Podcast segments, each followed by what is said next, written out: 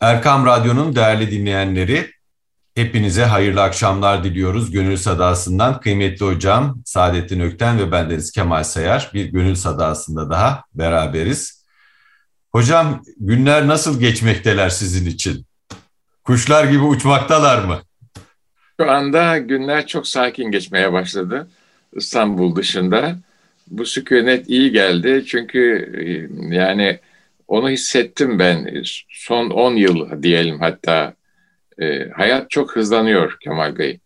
Yani biz e, hayata başlarken, akademiye başlarken, insanlar arasında karışmaya başlarken İstanbul'da ki Türkiye'nin en e, yoğun şehri İstanbul, aktivite bakımından, düşünce bakımından, sanat bakımından, fikir bakımından ve eylem bakımından bu yoğun şehirde hayat bu kadar hızlı gitmiyordu. Hele e, liseyi okurken 50 yıllarda babamın ve aile muhitinin etrafındaki hayat daha rahat, daha tatlı, daha revnaklı idi. Giderek hızlandı. Benim de bu ileri yaşımda son 10 yılda çok hızlandı hayat. Ee, ve erişilebilir olmak, özellikle bu korona zamanında internet üzerinden erişilebilir olmak, uçakla ve e, karayoluyla ve hızlı trenle her yere eskiye nispetle çok kolay gidilebilir olmak bir manada hayatı da hızlandırdı. Ben şimdi küçük bir ara verdim. Bu kısa bir ara inşallah öyle olacak. Bir e, küçük kasabadayım. Burası çok rahat. Hayat çok e, sakin devam ediyor. Yazın mutlaka hareketlenecek ama şu anda çok rahat, hava ılık, insanlar rahat rahat e, hayata devam ediyorlar. Şimdiki halde durum böyle. Tabii ben kitabımı, defterimi e, yeni yeni e, istemeyerek de olsa, isteyerek de olsa tam bilemediğim e, dostluk kurmaya çalıştığım tabletimi de getirdim. evet çok güzel. Kitabın defterin yerini tutmaz ama e, kalemin yerini. Tutmaz kesinlikle tutmaz efendim. Böyle. Haz, haz ve hız çağında yaşıyoruz diye hep söylüyoruz. Durup dinlenmeyi bilmiyoruz hakikaten. Biraz e, ben mesela son bir yılı şöyle tecrübe ediyorum. E, günler o kadar hızla e, gelip geçiyor ki hangi gün ne yaşadığımızı hatırlamaz hale geliyoruz. Yani böyle abur cubur tüketme gibi günleri de tüketiyoruz. Günleri derinliğine yaşayamıyoruz. Büyük şehirde böyle bir harala gürele hayat var maalesef. Evet. Evet. İnsan tabiatı hissedemediği zaman tabiata dokunamadığı zaman, ağaçların arasında dolaşamadığı zaman, ağaçlarla tabiatta konuşamadığı zaman işte gün harala gürüle yaşanmış oluyor. Bir beton binadan öbür beton binaya, bir teneke yığının içine biniyorsunuz, bir saat gidiyorsunuz, bir betondan öbürüne gidiyorsunuz ve e, yaşanmamış bir doku kalıyor elinizde. Çok doğru. Yaşayanlar mezarlığı diyor bir yazar e, modern şehirlere, yaşayanlar mezarlığı. Aslında ölüyüz de ölü olduğumuzu pek idrak etmiyoruz. Yaşadığımızı zannediyoruz. E, halbuki hayatın özüne e, denk gelen gerçek derinlemesine bir yaşantı yaşamamış oluyoruz. Çok doğru. Bu hatta siz dediniz ki tespit fevkalade hoşuma gitti. E, bir teneke yığını ile e, bir betondan diğer bir betona Evet. Yürüdüğümüz zemin de beton. Yürüdüğümüz evet. evet yani e, maalesef böyle. Burada tabii yani bir şey var. E, sanki daha çok kazanacakmışız gibi, daha faydalı olacakmışız gibi ama e, yüzeysel kaldığınız müddetçe, derinleşemediğiniz sürece e, bir revnak, bir e, duygu birikimi, bir düşünce birikimi oluşmuyor. Benim Hocam bu, bu revnak kelimesini ikinci defadır kullanıyorsunuz. Ben bu kelimeyi Yahya Kemal Üstadımızda görmüştüm. Evet. Nice revnaklı şehirler görülür dünyada. Lakin efsunlu güzellikleri sensin yaratan diye e, başlayan İstanbul'a hitap ettiği. Çok hoş bir kelime. Bunu kaybetmememiz lazım. Aynen öyle. Hayatım da böyle bir Şimdi remek kullanmayacağım tekrar. Hayır çok kullanın da yerleşsin bize inşallah. Evet. İyi var, e, rengi var, e, menevişleri var hayatımızda böyle. E, bunun da e, tadını çıkarmamız ve kıymetini bilmemiz lazım diye düşünüyorum. Bu kaçışlar e, işte insana onu hatırlatıyor. E, şimdi benim ileri yaşımda şöyle oluyor. Dostlar davet ediyorlar. Bir hizmet var diyorlar. Hakikaten öyle. Fakat e, şey kayboluyor. Hem fiziksel olarak insan yoruluyor hem ruhen yoruluyor. Ve artık diyorum bir, bir başka düzleme geçmemiz lazım bizim. Büyük şehirde de öyle. Yani kantiteden kaliteye doğru kaymamız lazım. Fikri evet. hizmet işlerinde, düşünce işlerinde bu, bunları yapmamız lazım. Çünkü kantite önemli ama esas itibariyle kalite. Yani biz keyfiyet insanıyız, kemiyet insanı değiliz. Biliyorsunuz Atik Valide'de uzun zaman bulundum. Hala da öyleyim elhamdülillah İstanbul Atik Valide'de. Orada medresenin avlusunda 18 tane hücre var. Ve o hücreler bir nispetle e, düzenlenmiş vaziyette. Halbuki orada o hücrede iki katlı yapılabilir. Avlunun ortasında başka fonksiyonları ihtiva eden e, mimari ögeler konulabilir. Hayır. Sinan 18 tane hücre koyuyor. Osmanlı zamanında da mutlaka ilim okumak isteyen daha fazla insan vardı. Ama 18 hücre kafi dedi. Niye? Çünkü o e, topografya, o çevre o kadar hücreye müsaade ediyor. Keyfiyeti bozmamak ve keyfiyeti görünür hale getirmek kaydıyla. Keyfiyeti bozduğunuz anda, kemiyeti öne çıkardığınız anda o kalite kayboluyor. E, bu çok önemli bir şey. Oraya gelen benim dostlarım veya e, yabancı ve yaşlı insanlar bu, buradaki sükuneti hiçbir yerde bulamıyoruz diyorlardı, diyorlar. Neden? Çünkü işte orada bir ahenk var. O ahenk yaratılmış tabiatın ahengiyle insanı buluşturan bir ahenk. O mimarideki, o mekan düzenlemesindeki ahenk. Ben eminim ki onların hayatlarında da yani eylemlerinde de, fiillerinde de, amellerinde de aynı ahenk vardı. Kahire'de en etkilendiğim yapılar bunu daha Orta Doğu coğrafyasında başka yerlerde de gördüm. Şimdi tam olarak hatırlayamadığım için birebir söyleyemeyeceğim ama Kahire'de gördüğümü hatırlıyorum. Ee, bahçeye açılan camiler. Cami doğrudan bahçeye açılıyor. Yani siz e, çıktığınız anda camiden çıkar çıkmaz bir bahçenin içinde buluyorsunuz kendinizi. Yani camiyle bahçe birleşik gibi, bütünleşik gibi. E, bu mimari bana e, çok güzel gelmişti.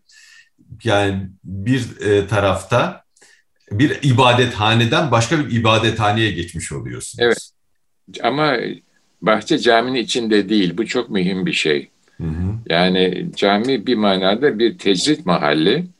O evet. tecrit mahalli dünyadan olabildiğince kendinizi izole ediyorsunuz ama İbadet bitince tekrar yaratılmış tabiatın içinde buluyorsunuz kendinizi. Bu da çok mühim bir şey. Bizim de malumunuz camilerimiz mesela siz böyle söyleyince Süleymaniye geldi aklıma. Avlular, Atikval'de de öyle. Avlular iç içe avlulardan geçerek girilir camilere. Büyük ağaçlar var. Tam bir bahçe değil ama büyük ağaçlar oluyor. Su ögesi oluyor. Bunlar tabii hayatı çok renklendiriyor ve size düşünme fırsatı veriyor. Yani camiye girerken ve çıkarken malumunuz o sizin daha iyi, çok iyi bildiğiniz bir husus. Düşünmekte zaman önemli değil, süre önemli değil. Düşünmenin kalitesi önemli. Öyle bir tat hissettiriyor ki size psikolojik olarak bir anda bir muhasebe yapıyorsunuz çok süratli bir şekilde ve hayatınızı ondan sonraki saatler için ayarlayabiliyorsunuz. Ee, bu e, bizim avlu hadisesi böyle bir hadise. Bir anda yavaş yavaş Süleymaniye öyledir. Önce dış avlu. Dış avludan doğrudan doğru camiye girebilirsiniz. Ama iç avluyadan girip ana girişten camiye girmek daha değişik hisler uyandırıyor insanda. Bir de tabii kapı üstlerindeki yazılar. Onlar da çok önemli şeyler söylüyorlar. Tabii okuyana ve anlayana, sök, sökebilen insanlara. Bizim tabiatla olan ilişkimiz böyle şu anda. Zamanla olan ilişkimiz nasıl hocam? Şimdi ben size e, çokça e, zikredilen e, bir şeyi e, sizin de bildiğiniz bir e, sözü hatırlatarak devam edeyim inşallah. Ahmet Amiş Efendi diyor ki olan olmuştur, olacak olan da olmuştur. Evet. Şöyle derin şu... bir nefes aldınız. Aldım. evet. Aslında çok enteresan. Osman Kemali Baba da diyor ki bil ki nihayet sandığın bidayettir sana.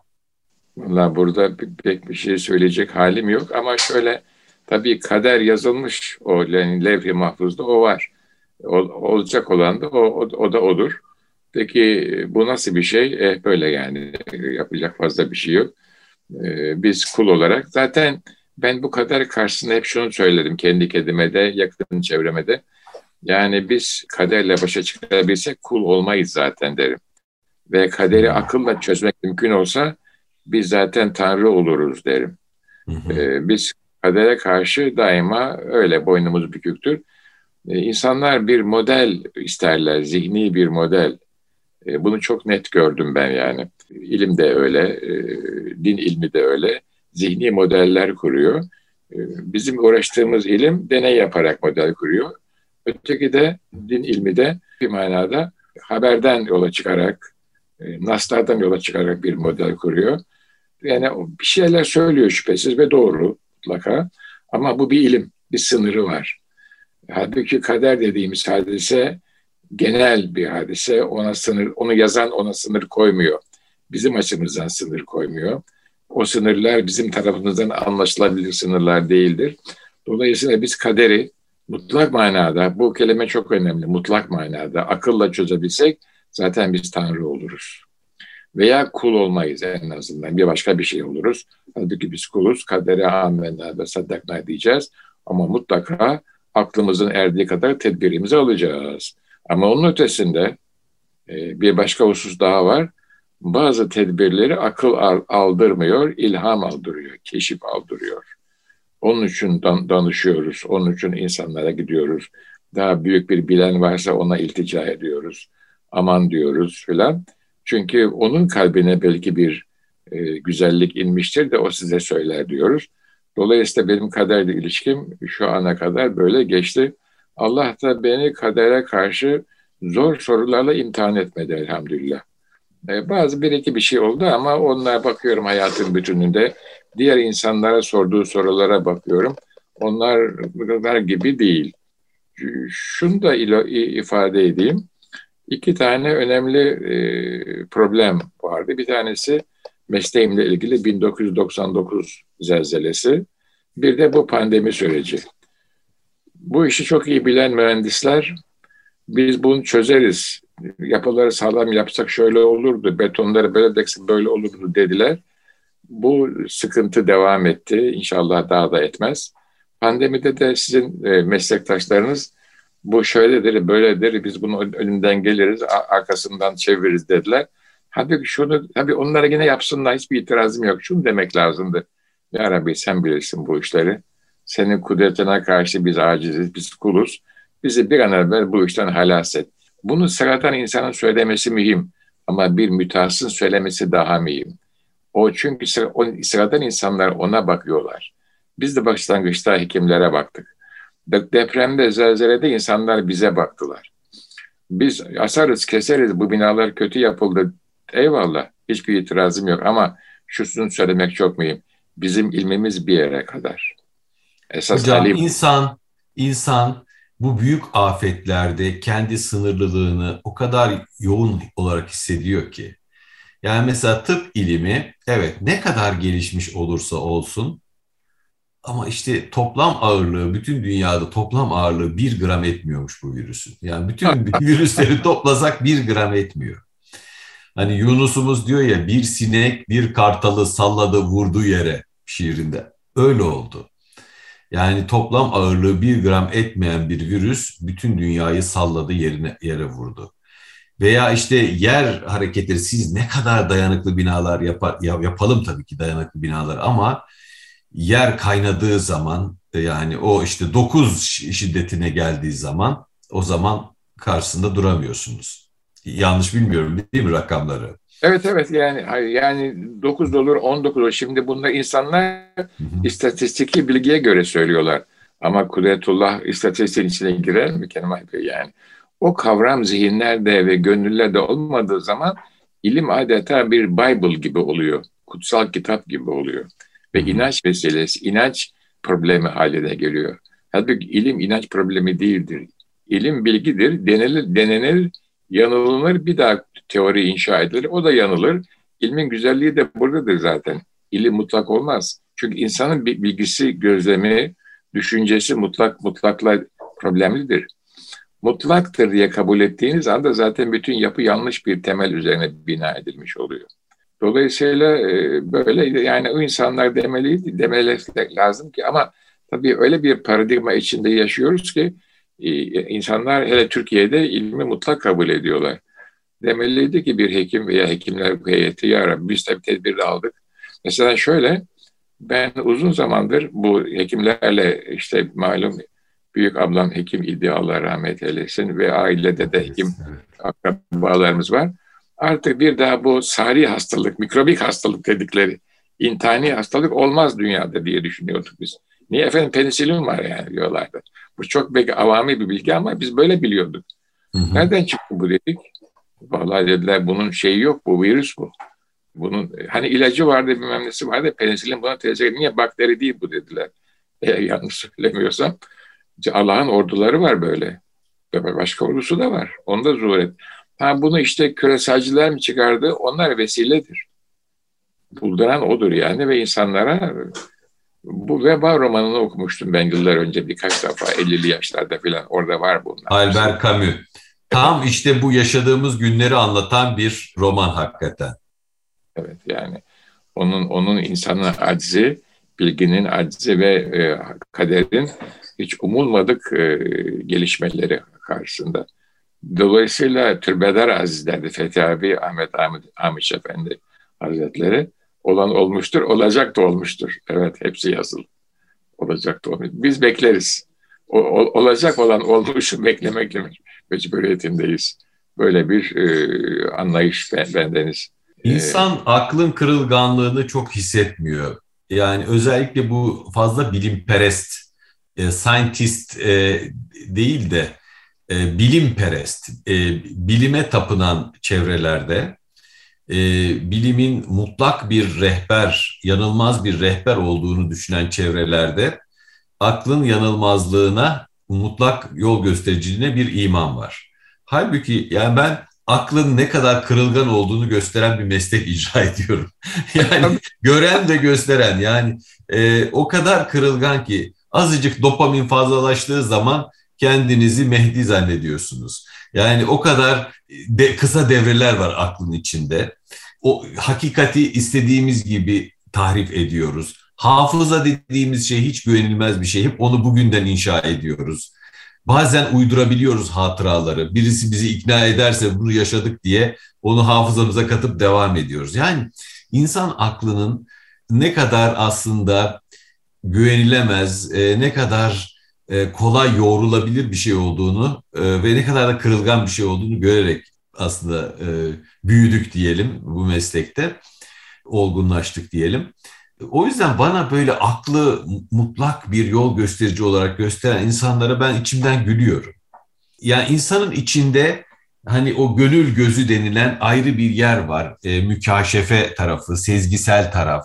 E, o, o bilgi bana her zaman e, aklın üzerinde bir yerdeymiş gibi geliyor. Daha e, hayatı bilme, sezme, ve neyin önemli olduğunu tefrik edebilme açısından. Bilmiyorum siz ne dersiniz kıymetli hocam? Ben ikisini iç içe görüyorum. Eğer aklı e, rahmani bir nimet olarak görüyorsak ki öyle mutlaka. E, yani akıl rahmani bir nimet.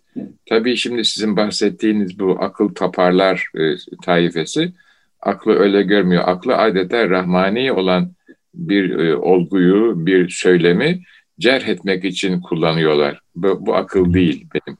Yani işte şöyledir, böyledir. Hatta işte kutsal kitap ile, ile olan ilişkiler. Çünkü e, Hristiyanların kutsal kitabında akıl kullanılarak tenakuzlar bulunmuş ve oradan itikadi meseleler çıkmış. Aynı şey İslam işinde yapmaya çalışıyorlar. Bu akıl değil. Ama aklın e, hak ve hakikati bulmak için, insanlarla ilişki kurmak için, ilahi bir nimet olduğuna inanan insanlarda kat gözü daha rahat açılabilir hale geliyor. Basiret ve feraset daha rahat açılabilir, daha rahat kullanılabilir hale geliyor. Adeta ben aklın böyle katmerlendiğini düşünüyorum.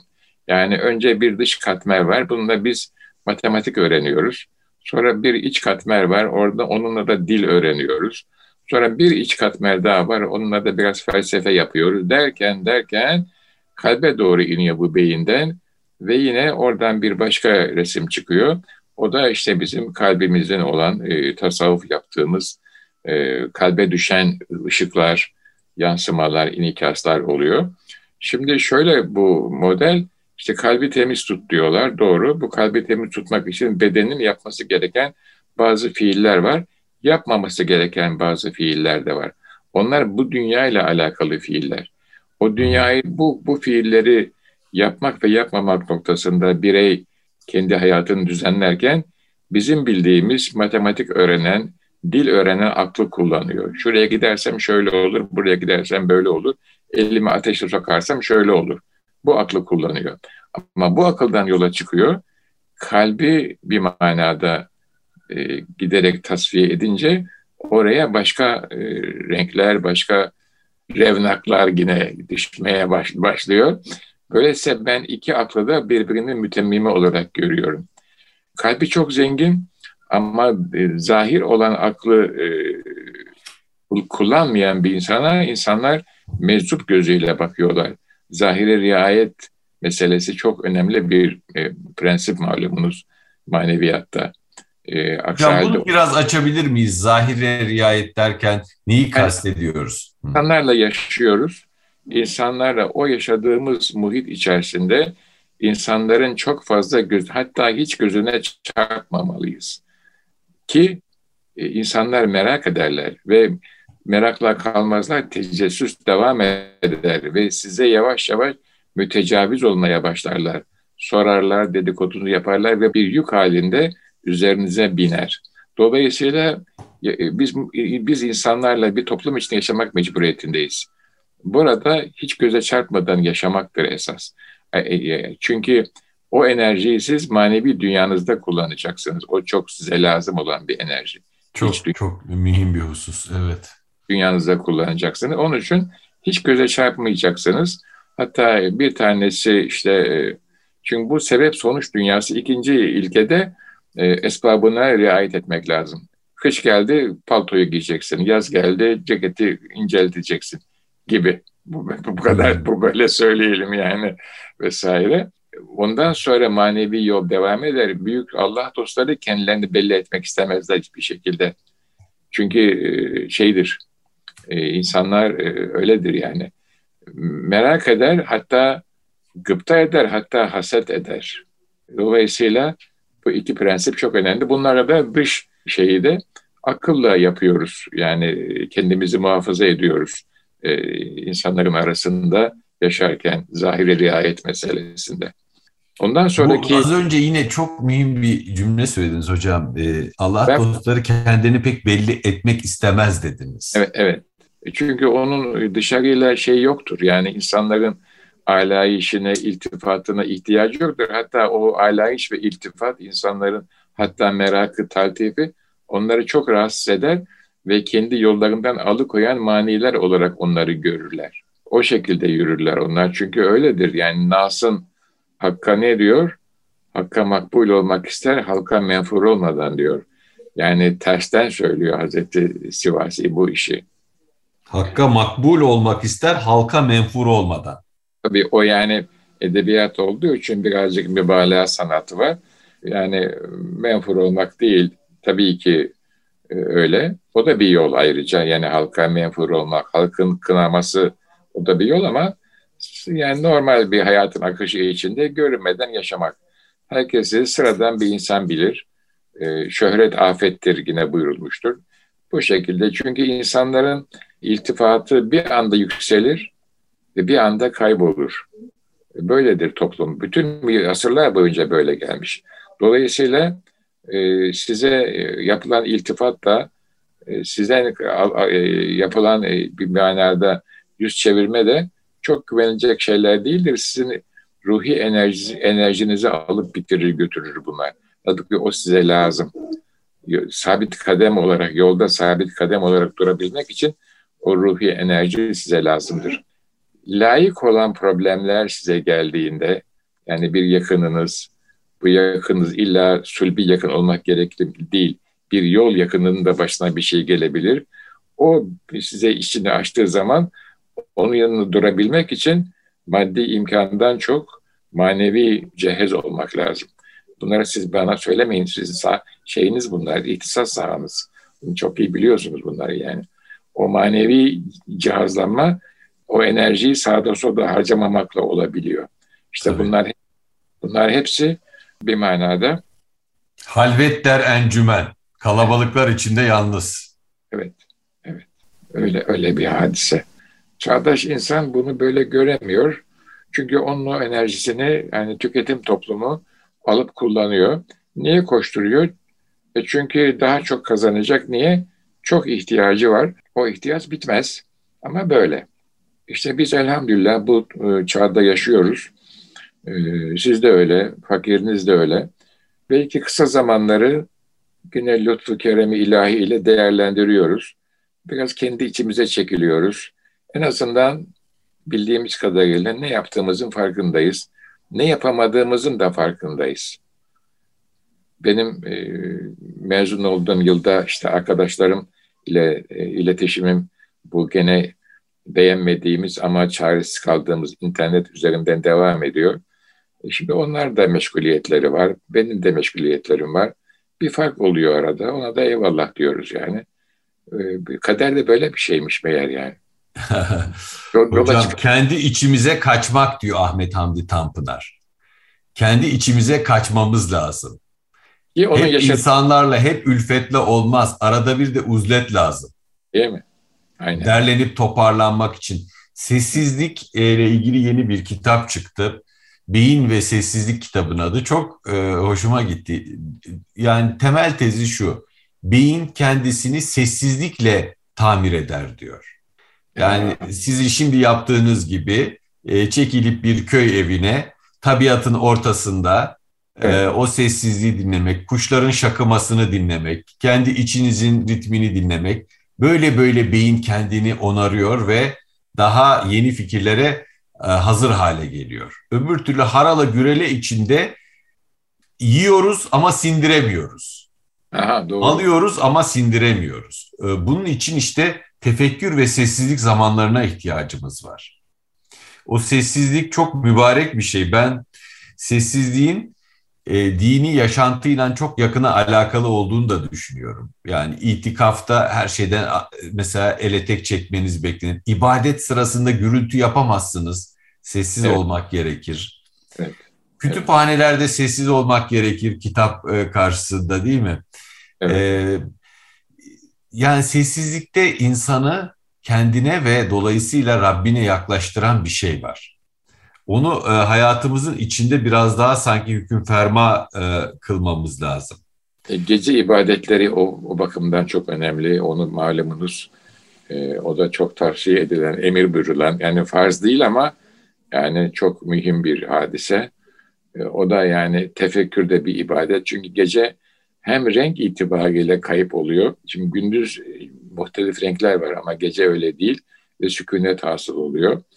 O da e, mühim bir hadise. Gece de yani bir manada şöyle bir kendi kendimize kalmak, e, düşünmek, tefekkür etmek, teemmül etmek o da bir ibadet. Hiç ondan kuşkum yok. Çünkü öyle emir buyuruluyor kitabında. Dolayısıyla e, zihnin ve gönlün tekrar kendini bulması, yani hali aslisine rücu etmesi diye düşünüyorum ben bu hadiseyi. İşte böyle küçük e, kaçışlar Allah lütfediyor, imkan veriyor. Böyle oluyor, iyi oluyor yani bunlar da. Tekrar ondan sonra hayat devam edecek. Kısmetimiz neyse onu yaşayacağız diye düşünüyorum. Bizdeki şeyler. Evet, bugün e, sessizlikle ilgili çok güzel bir e, tabir var. Yani şimdi bugün e, mesele e, modern hayatın e, hızlı ritminden kaçmaya geldi dayandı. E, sessizlik bozulmamış zamandır diyor birisi. İnsanın zamanı mutlak bir şekilde hissedebildiği bir e, andır, bir süreçtir. E, o, o yüzden o bozulmamış zamanın bizi de tamir etmesine e, izin vermemiz lazım e, ara ara. E, ara ara tefekkür anlarına e, kaçmamız lazım herhalde. E, yine e, deniyor ki sessizlik aslında bir şeyin yokluğu değil, her şeyin varlığıdır. Bu da bana çok şiirsel ama güzel gelir. Yani her şeye açıksınız sessiz e, evet. olduğunuz zaman. Bütün duyular keskinleşiyor. Ve Görme duyusu, kulak duyusu, dikkat çelinmediği için e, işitme duyusu, koklama duyusu. E, o yüzden kendi içimize dönelim, içimizde bulacaklarımıza dönelim, yavaşlayalım. Bu dünyadan bir defa geçeceğiz, bunu hatırlayalım kıymetli hocam. E, sizin e, bu uzlet halleriniz bize bu bakımdan bir rehberlik etsin inşallah. Estağfurullah, estağfurullah. Ne güzel, ne güzel. Şeyi de ekleyelim buna. Rüzgarın sesi de beni çok mutlu ediyor Kemal Bey. O, o da bir bir esinti. Yani Fırtına tabii ki mu- muhteşem bir orkestra ama Meltem'in sesi de biraz evvel yani tabiatın ritmi içerisinde o da hayatın dinamik bir süreç olduğunu ifade ediyor.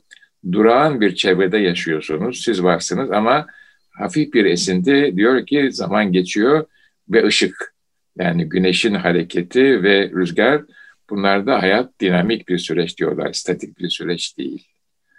Bu, bu atmosfer e, güzel bir atmosfer. İnşallah ara ara bunlar nasip olsun cümlemize diye Teşekkür ediyoruz hocam. Gönlünüze bereket, dilinize sağlık. Bu akşamlık da bu kadar. Ee, çok teşekkür ederiz kıymetli hocam. Ee, Gönül Sadası'nda e, kıymetli hocam Saadettin Ökten ve bendeniz Kemal Seyar sohbet ettik. Hepinize hayırlı akşamlar diliyorum.